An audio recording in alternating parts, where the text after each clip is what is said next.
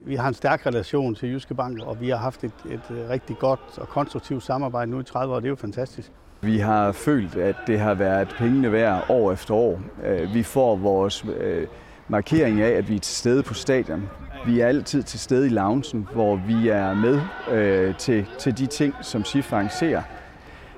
Der bliver vi set, vi møder andre, vi møder vores kunder, måske nye forretningsforbindelser.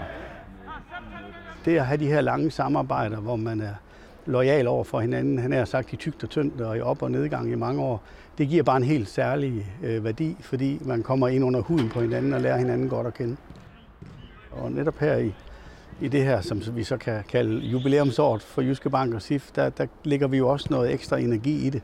Så jeg, jeg synes faktisk, at vi hele tiden har forsøgt at finde øh, nye vinkler. Som udgangspunkt skal man jo ikke gå i øh, pres, hvis man, hvis man kan se, at han bare lige kan tappe den derind på første touch.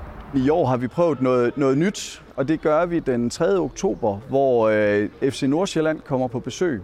Og øh, vi skal se kampen El Plastico, som den også bliver kaldt.